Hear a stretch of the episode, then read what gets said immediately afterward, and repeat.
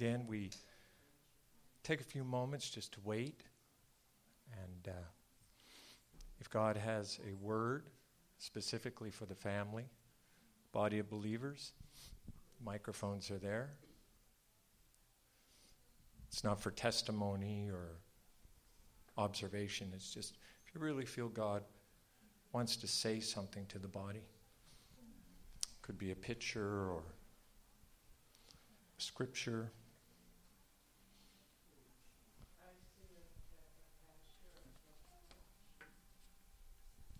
A pasture of, of a flock of sheep.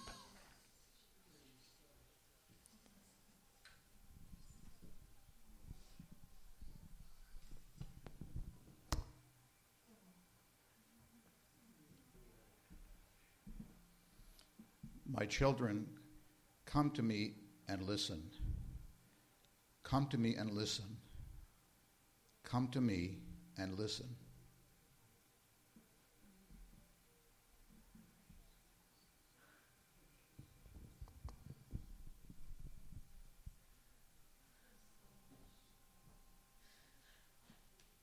You are the sheep of my pasture. As a shepherd tends the flock, so I tend you. I protect you.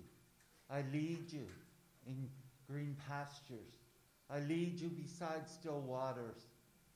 I, the good shepherd, my sheep know my voice, and my sheep will follow me.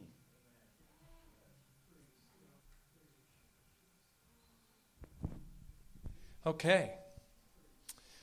Um, there we have it. Interesting. Uh, Liz, you can turn down those mics because they'll probably feed a little bit. I have them kind of hot. So God is saying something, said it twice. Uh, saw uh, a group of sheep, then listen and come to me.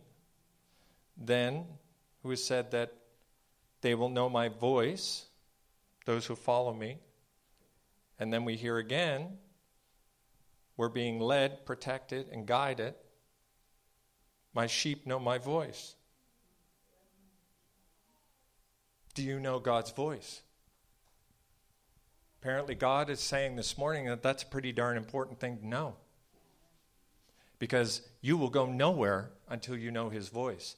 Until you know His voice, you're going to be following every whim of your emotions, everything that you think is the way things should be what you like, the way you want church to happen, the way you want life to happen.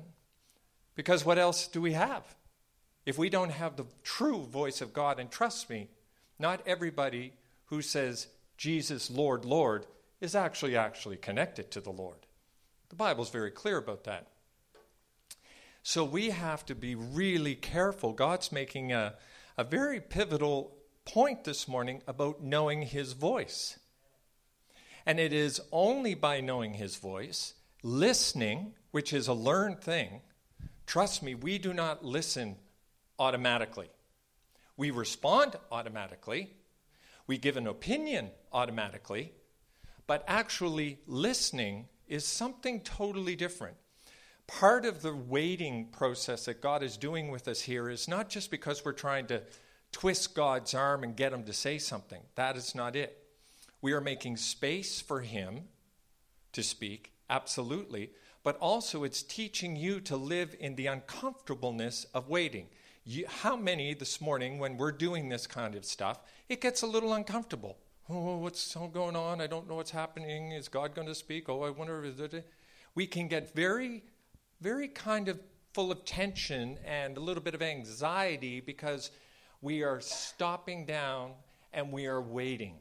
So, part of what we do on Sundays is to teach us how to listen. And I guarantee you, our, when we're giving our opinion all the time, we're not listening. Even when we're giving our opinion to God in prayer and saying, God, this is the way church should be, this is the way life should be. I'm just reminding you, God, oh, by the way, God, I'm just letting you know, God, uh, this is how I think it should be flying. I will put a warning out. You be very careful when you, and I speak it to me, I speak it to the church overall, I just feel to do this. Be very careful when we are telling the church how it should be.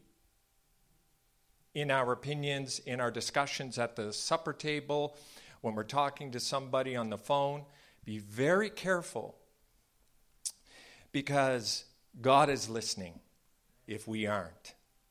God is listening. And I will guarantee you that God is not as upset about his church as we might be. He sees us totally differently. And so he's saying this morning listen to make sure you hear my voice so that you are not following just your own opinion, what you like, and I'll show you how that works. You know you, you're doing that. What it will do is it will separate you from the body. When you are listening to your own opinion, when you get in a little group and start talking about the way church should be and how the church is doing it wrong, we're going to go over here and do it right. That is not God.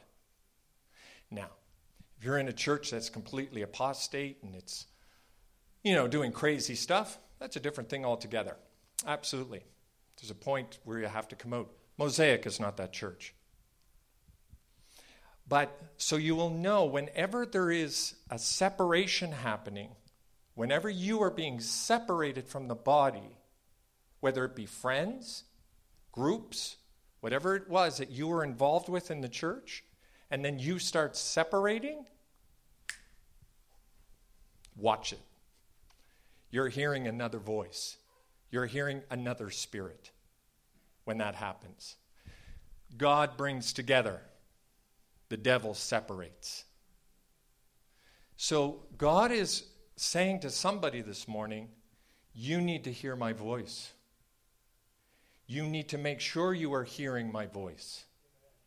You need to make sure that you are listening to me and not somebody else. Be very careful because it always leads to separation, which will then lead to accusation, they're all doing it wrong.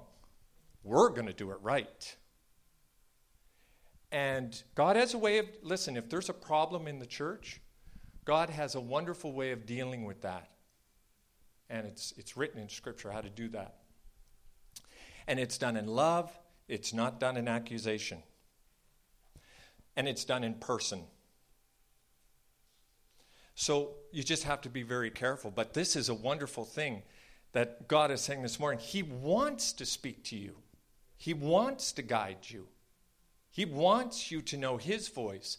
Because if ever in the history of the church in the last you know decades boy we need to hear the voice of god now we need to hear the real voice of god now this church is a family god has called us together to be a family so that we could take care of each other in a world that is learning how to not take care of each other. Everyone has gotten a siege mentality. There's that scripture in the Old Testament that says every man went to his own tent and just lived it the way they thought they should live it. And it was one of the most apostate, depressed times of Israel's history. Everyone went to their own little enclave and did what they thought was right. And that's seemingly where the world is going. But God has created this wonderful entity called the church, where if, and Bill and I were talking about this this morning, so often what we talk about in the morning is reflected through the, the conversation in the message. But this, why are you here? Why are we here together? Why? Is it just so that you can come and hear a sermon or something? Well, I suppose that's part of it, but the real benefit is like Bill was talking about uh, uh, Corinthians 13, the love chapter a while ago, he was talking about that because if we will learn how to operate like that with each other here, I guarantee you nothing that happens out there in the world, in your life, in your family, in your finances, in whatever, is going to knock you off the path. As we take care of each other, as we love each other, as we support each other, as we look at each other and we may see things that we really don't like but to be able to look at each other with love And I, I was talking to someone the other day about we see our, our things that we do wrong and the things that maybe aren't complete in us yet. We see it as sin and we get very condemned about it and we get very kind of, it makes us pull away from God. But when God sees that in us, He just sees something, an opportunity to help, an opportunity to heal. He doesn't see it as something negative. He sees it as an opportunity to come in and love you and to love me. And if we would look at each other the same way, we look at somebody and say, that's, you know, the way they are. Sometimes God would have us cur- go over and try to put the arm around them and, and help and correct in whatever way we can. But it's all done in love. And if we would do that for each other on Sunday, come in and instead of coming in, and I know we all do this, coming in and saying, I wonder what God's going to say to me today, to come in and say, I wonder what God's going to give me for someone else today. Now, if we came in those doors with that, oh my heavens, what a difference. God would, I guarantee, give you something at some point, maybe not every Sunday, but you'll get something, and you'll look at somebody and maybe just get a little something going on there, and maybe I want to pray for them. But nonetheless, the point I'm making is about love. God is saying, Hear my voice, and my voice is a voice of love. It is a voice that brings together. It is a voice that supports. It is a voice that brings unity. It is a voice that brings the presence of Christ into our lives and into our churches. So, again, God is admonishing us very heavily this morning. You need to hear the real voice of God.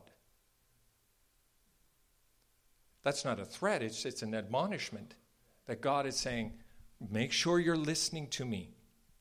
You need to hear that voice. Isn't that beautiful?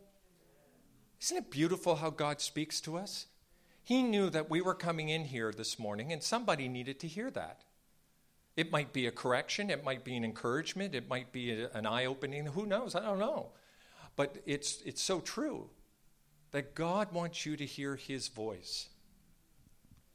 And when we hear that voice, we need to surrender. We need to surrender to it. And that's what I want to talk about this morning. Um, the, you can go to the next slide there, Liz. And we're going to talk about what it looks like to truly surrender to that voice once you hear it. It's incredible the way God dovetails these things.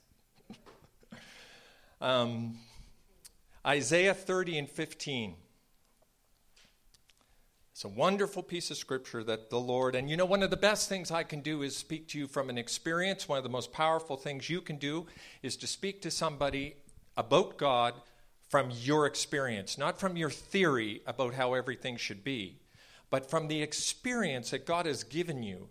To go, we said it this morning, I was talking to uh, uh, Gwen and, and them this morning about it, that you know, we could go and tell somebody about Jesus, but if we haven't had the experience, it's going to land pretty flat. But we're going to speak from an experience.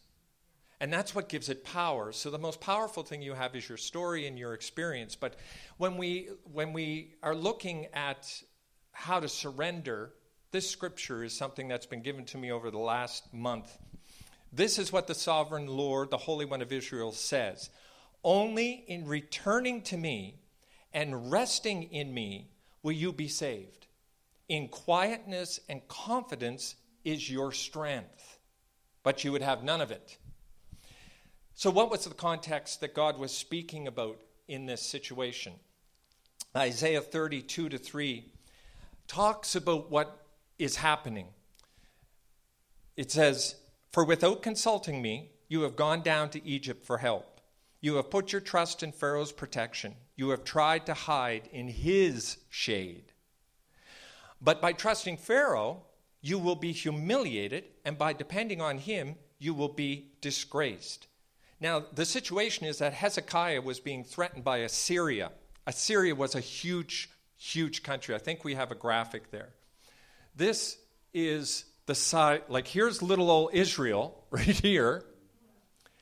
All of that is, a, is sitting outside the gates of Jerusalem saying, I'm going to do to you what I did to all these other places. Egypt, huge.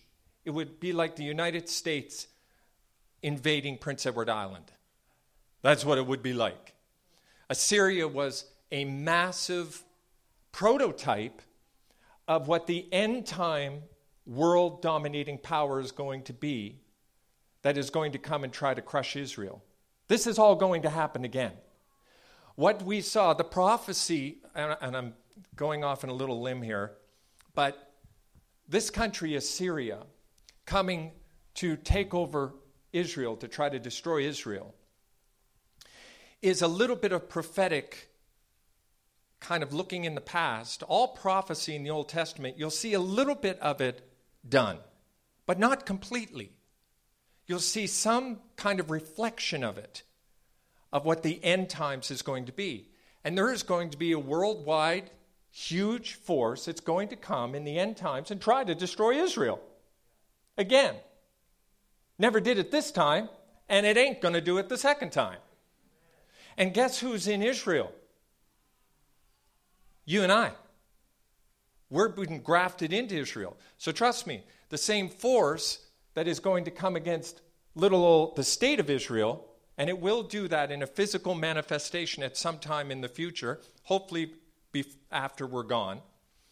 But it's all going to happen again. But nonetheless, here's Hezekiah, little old Israel, and uh, they're going to destroy it.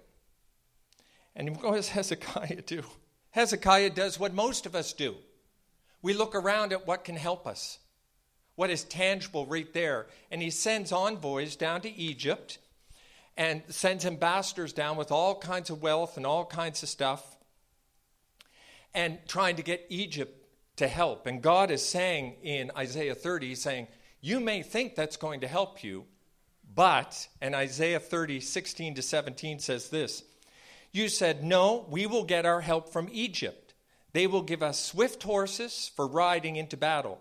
But the only swiftness, I love God's way of putting things, but the only swiftness you're going to get is to see the swiftness of your enemies chasing you. Isn't that wonderful? Well, it's sad actually, but isn't that wonderful? One of them will chase a thousand of you, five of them will make all of you flee. You will be left like a lonely flagpole on a hill or a tattered banner on a distant mountaintop. Now, that is a complete reversal of the promise of God for your life and my life. What does it say? That when we are walking with God, one will put 10,000 to flight. Two will put 100,000 to flight, whatever those numbers are. See, it's a complete reversal. And this is what happens when we start relying on something other than God in our life, that we reverse the promises and we get the curse. It just, it's a natural thing. And he's saying, oh, no, no, Egypt, you, th- you or Israel, you think you're going to depend on Egypt? Mm, it's not going to go very well for you. Um, and what's amazing is that all that Israel has been through, that they still go and do this again. Now, they've had far more examples of the intervention of God, I think, than we probably have had in some ways. But, uh, you know, I say many of you have testimonies that are pretty amazing. So, you know, God has shown himself to be true and faithful in our lives. He's shown us to be that. But yet, here's Hezekiah who runs to Egypt. And who are we running to? We do do it. We do. Even if we just run to fear. In marriage, who do we lean on when things get challenging? And I thought of a few things, like with marriage. Well, we lean on the fact that I'm right and you're wrong, and I need to change you. And once you're changed, then it will be great. Well, we know that doesn't work. And if you've seen the, the Christian movie, The War Room, you have a wonderful example of, oh, I need to change and rely on God to give me that change of patience and praying and uh, you know, talking to her husband with love and, and being patient with them and long suffering with them. Sounds kind of like what God is saying the body should do with each other. Not always easy to do. But nonetheless, what happens? The situation turns around. Of course, it was a dramatic thing. It was a movie, it wasn't real, but it's true. The principles are true. In our finances, um, what are, when our finances get tricky, what do we do? Like, do we start trying to, you know, maybe do some unethical things and save some money on our taxes or, or buy something, pay for something under the table so you don't have to pay taxes and that kind of stuff because you're, you want to save money? Do we work too many jobs and lose our family in the process? You never see your kids. You never, you're never home. Your marriage falls apart because you're working four jobs. Now, I understand sometimes there are periods and there are seasons that, yes, we have to work a little bit harder and to put things together. But that is not the way that we should hope that our finances are brought together. Fundamentally, it's going to be God that does a miracle. And you could all stand up and give testimonies of how God has supernaturally come in and touched your finances, and you never had to do anything. You found money in mailboxes, you found money in Bibles. People came up to you and gave money. All of a sudden, something that was broken starts working again. All of it, like it's crazy. The stories. I know the stories, and that comes when we trust God. He said He's going to take care of your finances if you take care of them the proper way. Give to Caesar when we give to Caesar what is God's. When we're spending money on things we shouldn't be spending them on. Brings pleasure. Illness. What's so interesting? Hezekiah had an illness. Now, it was after this. It was after this situation happened.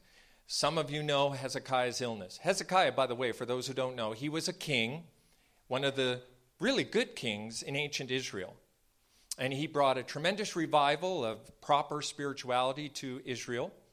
And uh, it was so amazing when I was in Jerusalem, because in Hezekiah it talks about him building the wall, rebuilding the wall. And there's a part when you're walking through Jerusalem, they've excavated, and you can look down and you can see his wall, the, the actual wall that he built. It's so amazing. Um, and you can also walk through the tunnel that he built that brought water into Jerusalem from a spring. But he had an illness. And the prophet went to him and said, Well, don't know what to tell you, but you're going to die. So put everything in order, you're going to die. And then he walked, he walked out. But Hezekiah did something very interesting. He turned his face to the wall, and it said he cried and wept bitterly and interceded with God to heal him. And you know what? God changed his mind. God went to the prophet and said, Okay, go back. Go back and tell Hezekiah this. And he specifically said, I have seen your tears. And because you have humbled yourself, remember this, because you've humbled yourself, I'm going to give you 15 more years. We got to learn something there, folks about what it means to lean on God and, and to be able to really trust God. And that's what he did. And God honored that. Now, what was really interesting about that is Hezekiah still had to have a medical intervention. It said, Go and put a poultice, they call it in one translation, some say ointment, on the boil. The boil is an Old Testament word for a lot of different conditions, but nonetheless, whatever it was was killing him. And he still had to have that medical treatment in order for the miracle to happen. So, all you people who think that you don't go to the doctor, I don't think anyone does here, actually, um, but that you shouldn't go to a doctor, especially when it comes to mental health issues, that once you've given, gone to a doctor, oh, you've actually given up. You're not trusting God anymore. That is a lie because God actually gave direction that a medical procedure should be done on this condition. God said he was going to heal him, but he was going to heal him through a medical process. So please don't go around telling people that if they go to the doctor, they don't have faith. That is demonic. If you have had the blessed occurrence to never be ill in your life, then that's something to celebrate and to thank God for. It is not something to put on top of other people to make them feel like they're somehow not spiritual. Keep it to yourself. But if you want to encourage somebody to have faith for a miracle and understand that it might actually happen through a medical procedure, then fill your boots. That's love. Whenever we are bringing doubt and accusation on other people through our wonderful, miraculous life, that's demonic because it's not love and it's not right. So, and, and listen, it's natural human nature. We like to puff up our feathers and think that we've got a big spiritual knowledge that nobody else has. It's just the way we are. It's part of the broken humanity. You'll have to fight it. I have to fight it. We all have to fight it. So it's not like if you've done that, you're somehow a renegade, crazy saint that needs to be thrown off God's love list. It's just welcome to the, the human experience. So don't condemn yourself either. Just fix it. That's all. Just fix it in grace. And sometimes when it, our career isn't going the way that we want, want it to go, and we get in offices, and all of a sudden uh, you try to get in good with your boss, and you're kind of nudge, nudge, and you know, laughing at jokes you shouldn't laugh at because you want to create a relationship with your boss, and all of a sudden you're gossiping about somebody else in the business, and, and then you're throwing shade on another work person or somebody else. This is all, this is all not listening to God's voice. This is not surrendering to God. This is trying to do it our way. And trust me, in the, we do it, you can see it gossiping in the church. When we are talking about somebody else in the church in a pejorative way, in a way that kind of says, I can't believe they did it. you said. I, I just told them that. That is destructive gossip and it's dangerous and it will kill the church. Actually, the Bible's pretty clear. Paul said to them, he said, Y'all better watch it because if you start backbiting each other, it will kill you. It will actually come around and start killing you. And there's very, very little opportunity in the church to bring an accusation against another person in church. Um, the Bible says, if there is such need, then take two people with you and go and do it politely and do it in love and, and have the thing worked out. It's so easy, isn't it, to sit in the car drive? Yeah, I can't believe it. I can't believe it. They're doing like this, and I told them that it was wrong, and da da da la la la. You are uh, when you're doing that, you are the devil is able to come in on that because you know better. So he's able to come in and ride on our ignorance and start affecting that person. We are actually cursing them. That's what we're doing. God help us. We've all done it. It's horrible, but hopefully we're growing in our faith and we're learning not to do that. But when we step out of how we know it should be, it gives license to what shouldn't be. It just does. There's only good and there's only evil, so we have to be really careful. So God gives them really strong instruction about what they need to do, what Israel needs to do to be protected. He's telling them, You want to go after Egypt? It refers to it, it'll be a splintered reed that will pierce your hand. Meaning, what they are resting on and what they are putting their hand on is actually going to hurt them and do damage. And that's where we come back to our lead scripture, which says, This is what the sovereign Lord, the Holy One of Israel, says. Only in returning, and that word returning in its original language can be translated as repentance. And understand that's a beautiful word for repentance, isn't it? It's just returning. It's not sitting in your failure and going, oh, that is not, that's not repentance. That's earthly sorrow that brings destruction. This is simply returning. It's returning. God, oh, God, I was off the road there. I was off the path a little bit there, Dad. Um, and he's saying, come on, yeah, come on back on the path. I'll have you anytime. We're open for business. And, but, but at the end of it, it says, But you would have none of it, right? Only in returning to me and resting in me will you be saved. And quietness and confidence is your strength. This is really powerful. This is not God just wanting a crowd saying, Return to me, and oh, look at how many people have returned. That is not God's purpose here. He's saying what it is that is going to give you and I real safety. Resting, quietness, confidence is our strength. That is a different way of approaching problems, isn't it? We think that we should get on the phone and get a big prayer thing going, and sometimes that is okay. It is okay, as long as it's not done in panic. God is saying, Trust me in quietness, in confidence, and resting. Now, I guarantee you, when you are in the middle of a really difficult situation, the finances are going left, your health is going left, your life is going left, your brain is going left, all these things are happening. God is actually saying, in the middle of that situation, I want you to simply be quiet. And I want you simply to be confident. And I want you to simply rest. Do you know how hard that is to do? I know how hard that is to do. Trust me. It's very hard to do. And you know what? You won't be able to do it if you do not hear his voice.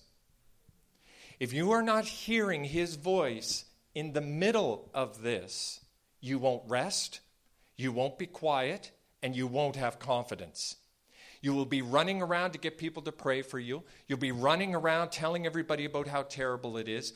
You'll be, pay, you'll be praying what I call panic prayers. Oh God, I know what you said. I know you said that uh, you'd be with me and that you're going to put. That is not faith. That's panic. It's fear. It does nothing. It just does nothing. Angels can't move with that. Angels only move when we exude faith. God only moves when we exude faith. Jesus was very clear about that. He tried to heal people in Nazareth, and he could, it was only a few people might have been Nazareth, another place, but you know the story, where he went in and they didn't believe him. They didn't believe who he was. They said, We grew up with you. Ah, get out of here, Jesus. You're a crazy guy. You think you're the Messiah. And it said only a few poor folk were saved or healed. Only a few. So it is really got an awful lot to do with what we're believing. And if you can discipline yourself because this is hard. Trust me, I'm doing it right now. This is very hard to do because every instinct in you wants to scream, holler, and run for help wherever you can find it. And God is saying, No, trust me. Why? Because God is trustworthy. He's saying, Have confidence. Why? Because God, you can put your confidence in God. He will not forsake you. He will never leave you nor forsake you. You may go through the valley of the shadow of death, but his rod and his staff, his rod being his word, will be with you. That God, yes, you are going, and you, you guys have, you've all had some horrible things happen to your life. We've all had them, and if we and we're going to have more. I hate to, you know, I read the book. You read the book. It's going to get more and more difficult to have faith. It's going to get more and more difficult to put the, the pieces together and, and to make everything look roses because it isn't roses. It's tough. The prophecy we had, the word we had a while ago from Tony, that it's a war. And in that, we need to not run and scream and holler. I've been in prayer meetings that were panic prayer meetings. I've been in a deliverance situation where a woman manifested, and the whole, it was a prayer meeting, and there was a manifestation. The place went crazy. Everyone was screaming and hollering, and Jesus, oh, in Jesus' name, and Jesus, and nothing happened. She gradually went back to some kind of a state of normality. I went out into the kitchen. I said, God, what just happened there? I was only a young Christian. He said, There is no authority. Everyone was screaming because fundamentally, most people are afraid of the devil. Because he's done a tremendous job putting movies into our culture that make him look like some kind of formidable foe. Meanwhile, the Bible says at the end day, we're going to look and say, Is this the man? We're going to look down and say, Is this the man that did quake nations? Now, I am not going to say that he is not a formidable foe. Absolutely. So much so that the Bible tells you that you should not be fighting him. You should allow angels to do that. That is an angelic job. When you get start rebuking the devil, get ready for a spiritual punch in the face because it's not our job. We are to trust God. We are to pronounce the promises of God. We are to elevate the name of Jesus Christ, the authority of Christ. Now, if there is a demonic situation, this is a sidebar, but if something manifests in front of you, then you have the right. God has allowed that to happen. It's there in front of you. Then you have the authority to use the name of Jesus Christ, command this thing to be silent and to be gone. Absolutely, we have that authority. But when you start imagining all these demonic powers and you're rebuking this and binding that and rebuking this, get ready. I've met people, I've been in the church for 40 years in charismatic Pentecostalism. Most of those people are demonized at the end of it. So, what God is saying, no, no, no, no, don't do that. In quietness and in confidence and in resting. Rest. Jesus said, I wanted to come and put my wings around you and bring you like little chicks. I wanted to bring you up into my arms, but you wouldn't. And so it's a learned thing. God's got your family, God's got your finances, God's got your health, God's got your mental health, God's got your future. He's got everything you need. The Israelites, in rank disobedience, were in the desert for 40 years because they didn't believe God, and God still made their clothes not mold or their shoes wear out. There is a mark on you. You are Christ. You're not some person that just kind of stumbled into church. You are somebody that God called from Almighty Heaven, spoke to you, made you somehow understand this absolutely cosmic idea that there is a God who loves you, a God who has forgiven you, has given you this incredible understanding. And that was no fluke. That was an incredible, miraculous thing. And that God is in you. It is no longer I who lives, but Christ who lives in me, which is what Jerry said a couple weeks ago. So we have every reason, all the promises, to rest and have confidence. And then in verse, I'll finish with this. Verse 18, listen to this. So the Lord must wait for you to come to him, so he can show you his love and compassion. For the Lord is a faithful God. Blessed are those who wait for his help. Isn't that beautiful? Isn't that beautiful? God wasn't, he was trying to correct Hezekiah because he wanted to do that. But he said, I can't do it until you come to me and rest in confidence and wait. Isn't that beautiful? This is the God we serve. This is the God we serve. Father, we thank you for the truth of who you are today, and the truth of who we are, and the truth of what you're doing. And Father, I thank you for your Holy Spirit being with us today, speaking to us so clearly about your voice, listening to your voice, that you're going to be with us. And Father, I pray this morning for us that need to rest and have confidence and not get in a panic even though our emotions may be all over the road and our thoughts may be full of terror and, and distraught. But in the middle of that, Father, we don't serve you by feelings, we serve you by faith. So, Father, I pray today that we would just give to you, hand over to you this morning, any feeling of fear, any feeling of panic, any feeling of the fear of the future and not knowing what's happening. Father, I pray, Holy Spirit, show us right now what that might be, what you want us to surrender and bring to you today. Whatever it is you want us to bring to you today, what, what issue, what thing. Father, we give it to you. We give it to you and we trust you with it. And when that Assyrian army came, Hezekiah put the letter of threat that they gave him, saying they were going to destroy him, and he put it on the altar. And God said, I'll take care of this. Father, let us put the letter of accusation in our life, whatever's causing us to have tremor and fear and doubt and making us step back instead of step forward. Father, we put it on the altar in front of you today. We thank you, Father. As always, if there's an act of, we have to have an act of faith. Anyone who feels that there's been something this morning that was like that, that you've given God something, just stand up and just as a statement of, of confirmation that, Father, we trust you this morning with the issues. We trust you with them. We stand and give them to you, Father God. All of these issues. Father, it is in you that we will have confidence. It is in you that we will rest. It is in you that we will trust.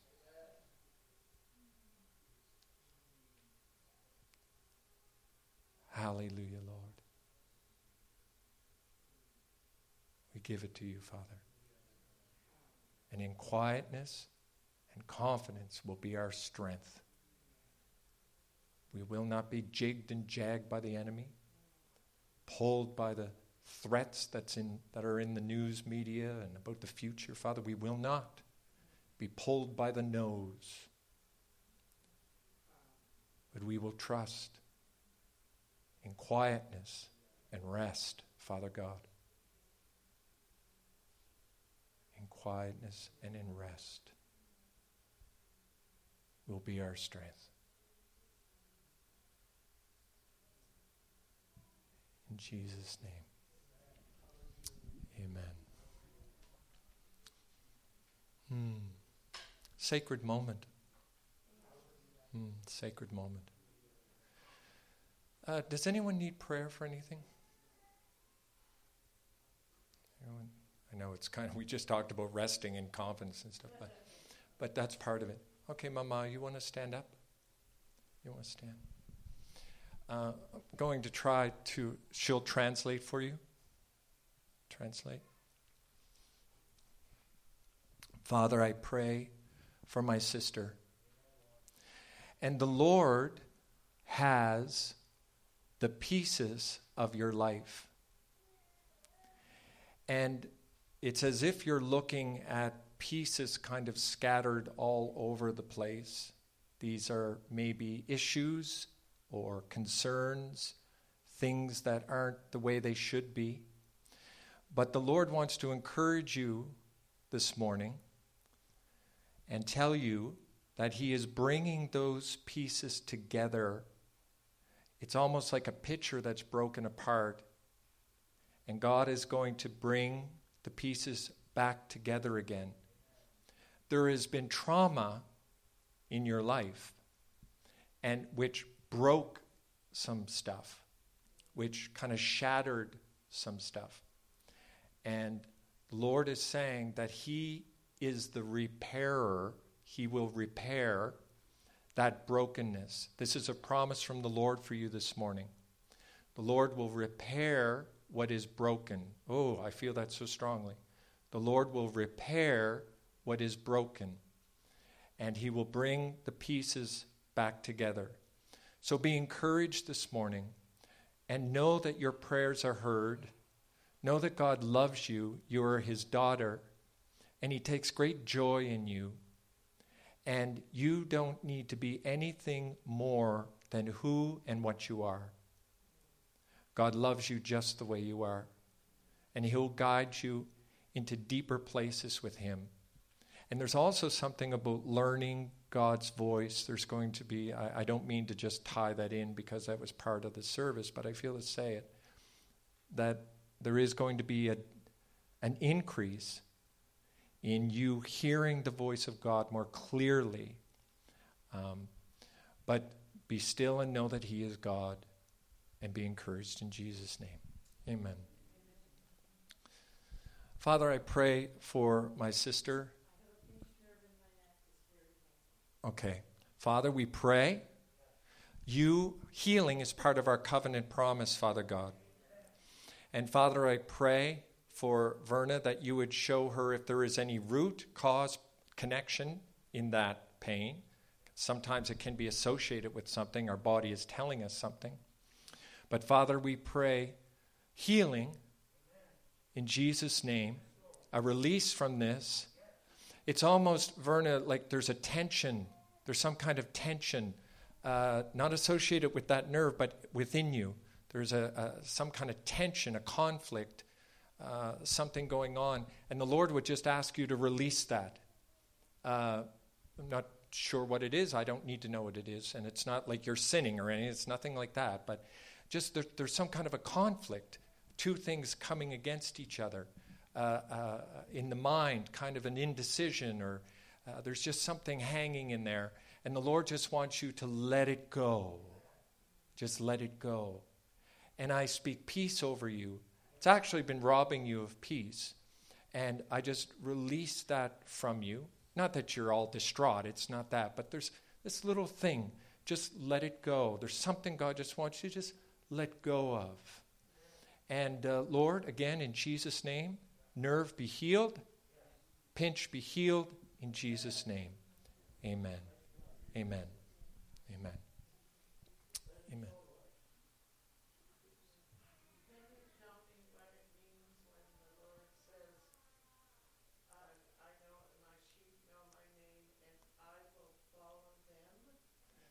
Oh, this actual scripture is we will follow him.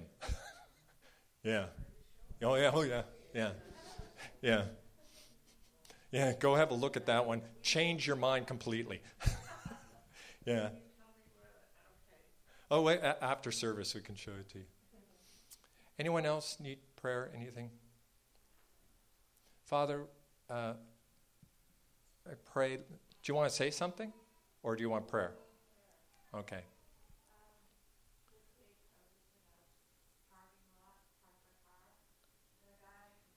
from behind. So tomorrow I start physio. And Okay. I just didn't, didn't need this in my life, but anyway, it's it's Yeah. what I got. So I just need some prayer that it's gonna go. Okay. Lord, we pray for Lorraine. And uh, uh, Lord, you know, bumps, bumps, bumps.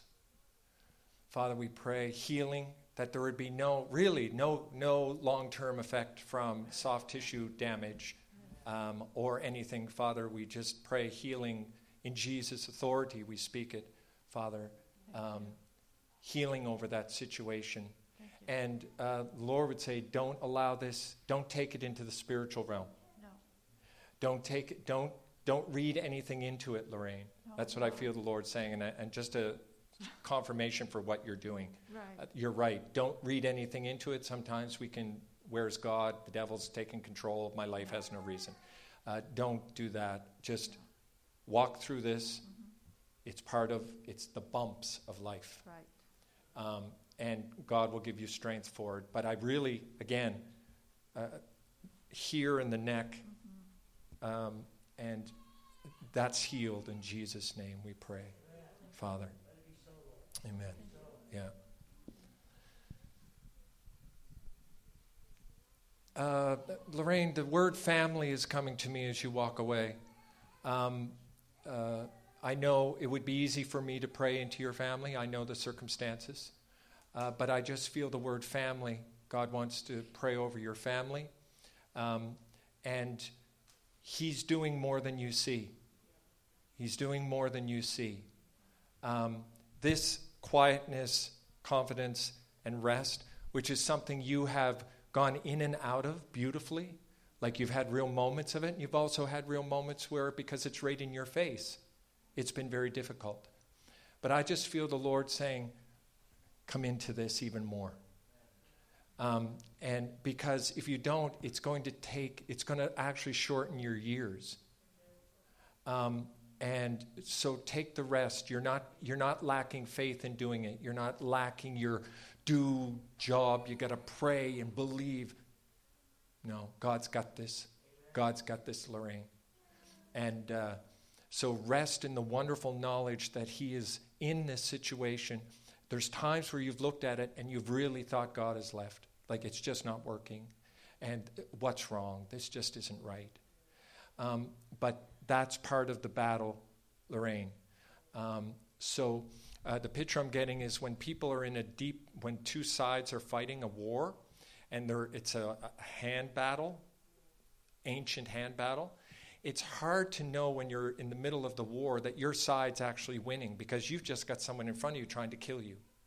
But God is saying you can't see the forward motion that's happening because you're fighting in this one area. And that's okay. But rest. God will give you strength. That's a promise to you. God will give you strength for the future. Don't worry about the future. He's got that under control. He'll give you the strength. Amen. Uh, Gwen, I'm glad you stood because I feel God isn't finished with that arm, um, the healing of that arm. Father, we pray for that for the retaining of the fluid to be gone completely in Jesus' name, a releasing for the uh, the glands to uh, work properly, Father God, for the for the uh, dispersion of this fluid, Father, we release it in Jesus' name, healing completely, Father God, pain gone, and Father God, full mobility on that arm in Jesus' name. And uh, Father, I just pray for Gertrude. Uh, I thank you for her. I thank you uh, for her faith and her desire for you, her continued intensity towards you. And that, Father God, I just pray that you would encourage her and I, I, see you reading the Bible. I see you on your bed reading the Bible. And just that the Lord is going to speak to you in some really vivid ways through the Word. And so, Father, and He's going to give some direction. The direction you're looking for will come from the Word. The, the understanding of the situation that you're, you're looking to understand and some of the questions, it will come from the Word um, God will speak to you through that. And, uh, and also, I feel to pray for strength, uh, physical strength. Um, I know you've gotten weaker, and that's not why I'm praying for. It's just that it came to my mind the word strength. And uh, defy it. Defy it as best you can. Do what it says you can't do. Believe you will do what it's saying you won't do. Speak what it says will never come to be.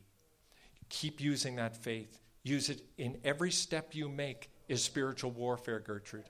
Every time you go outside your house to go somewhere and you and it is hard for you now. Every time you do that, that's spiritual warfare. Take the ground. Take the ground. Take the ground.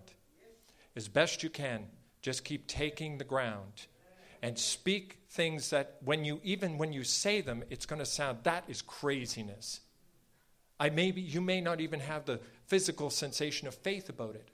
Speak it anyway because angels are listening. Word of the lord for you angels are listening. Angels are listening.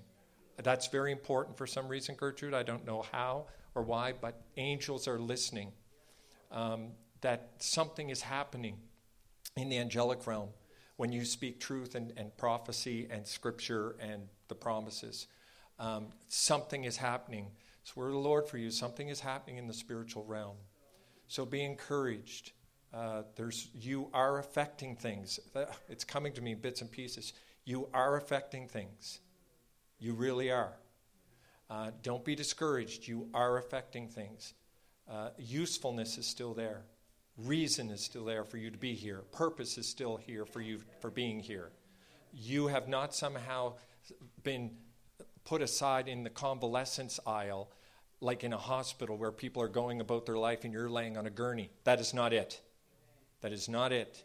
You are as relevant and as powerful and as effective now as you ever have been. And don't let conditions, physical or otherwise, try to tell you otherwise. God is with you. Whether anything happens to your arm or not, God's with you. Whether you run a four minute mile or not, God is with you.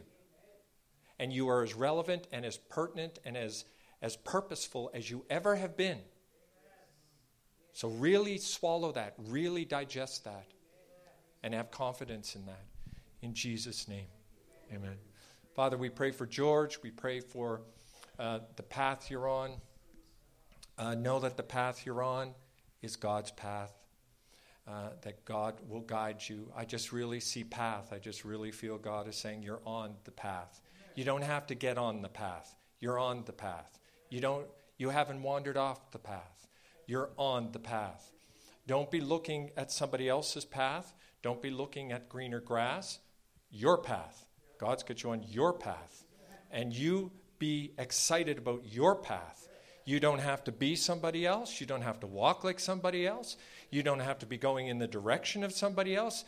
Matter of fact, there's times where you've looked at other people wandering off in their path and you're going, why am I, why, why am I not going that way?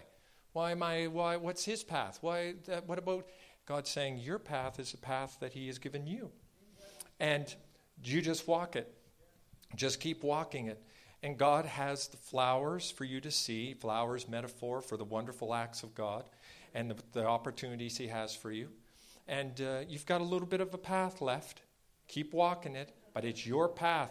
And be, be wildly um, proud of it in the most wonderful, humble way. Be wildly uh, proud. This is my path. This is the path that God gave me. This is my inheritance. This is my field, and I'm walking her. And I don't care about somebody else's field. I have got this path, and this is the one I'm walking. And that's kind of what God is saying to you. Take great joy in it. You're okay, George. You're okay. You're okay.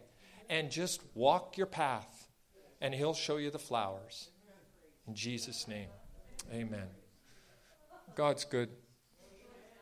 God is good. Yeah. Um, uh, I won't go on about it, but I, it is a, a, dream of mine, not a dream, but I want to be able to get people together and show you best from my experience how you can do what I just did. Now, not everybody is called to do this and has the gifting to do this, but I think most of us have it to some degree. And I, I just would love to see this more released in the body um, these uh, prophetic giftings, you know, revelatory giftings. But we better take up an offering. Time's going here. So, away we go.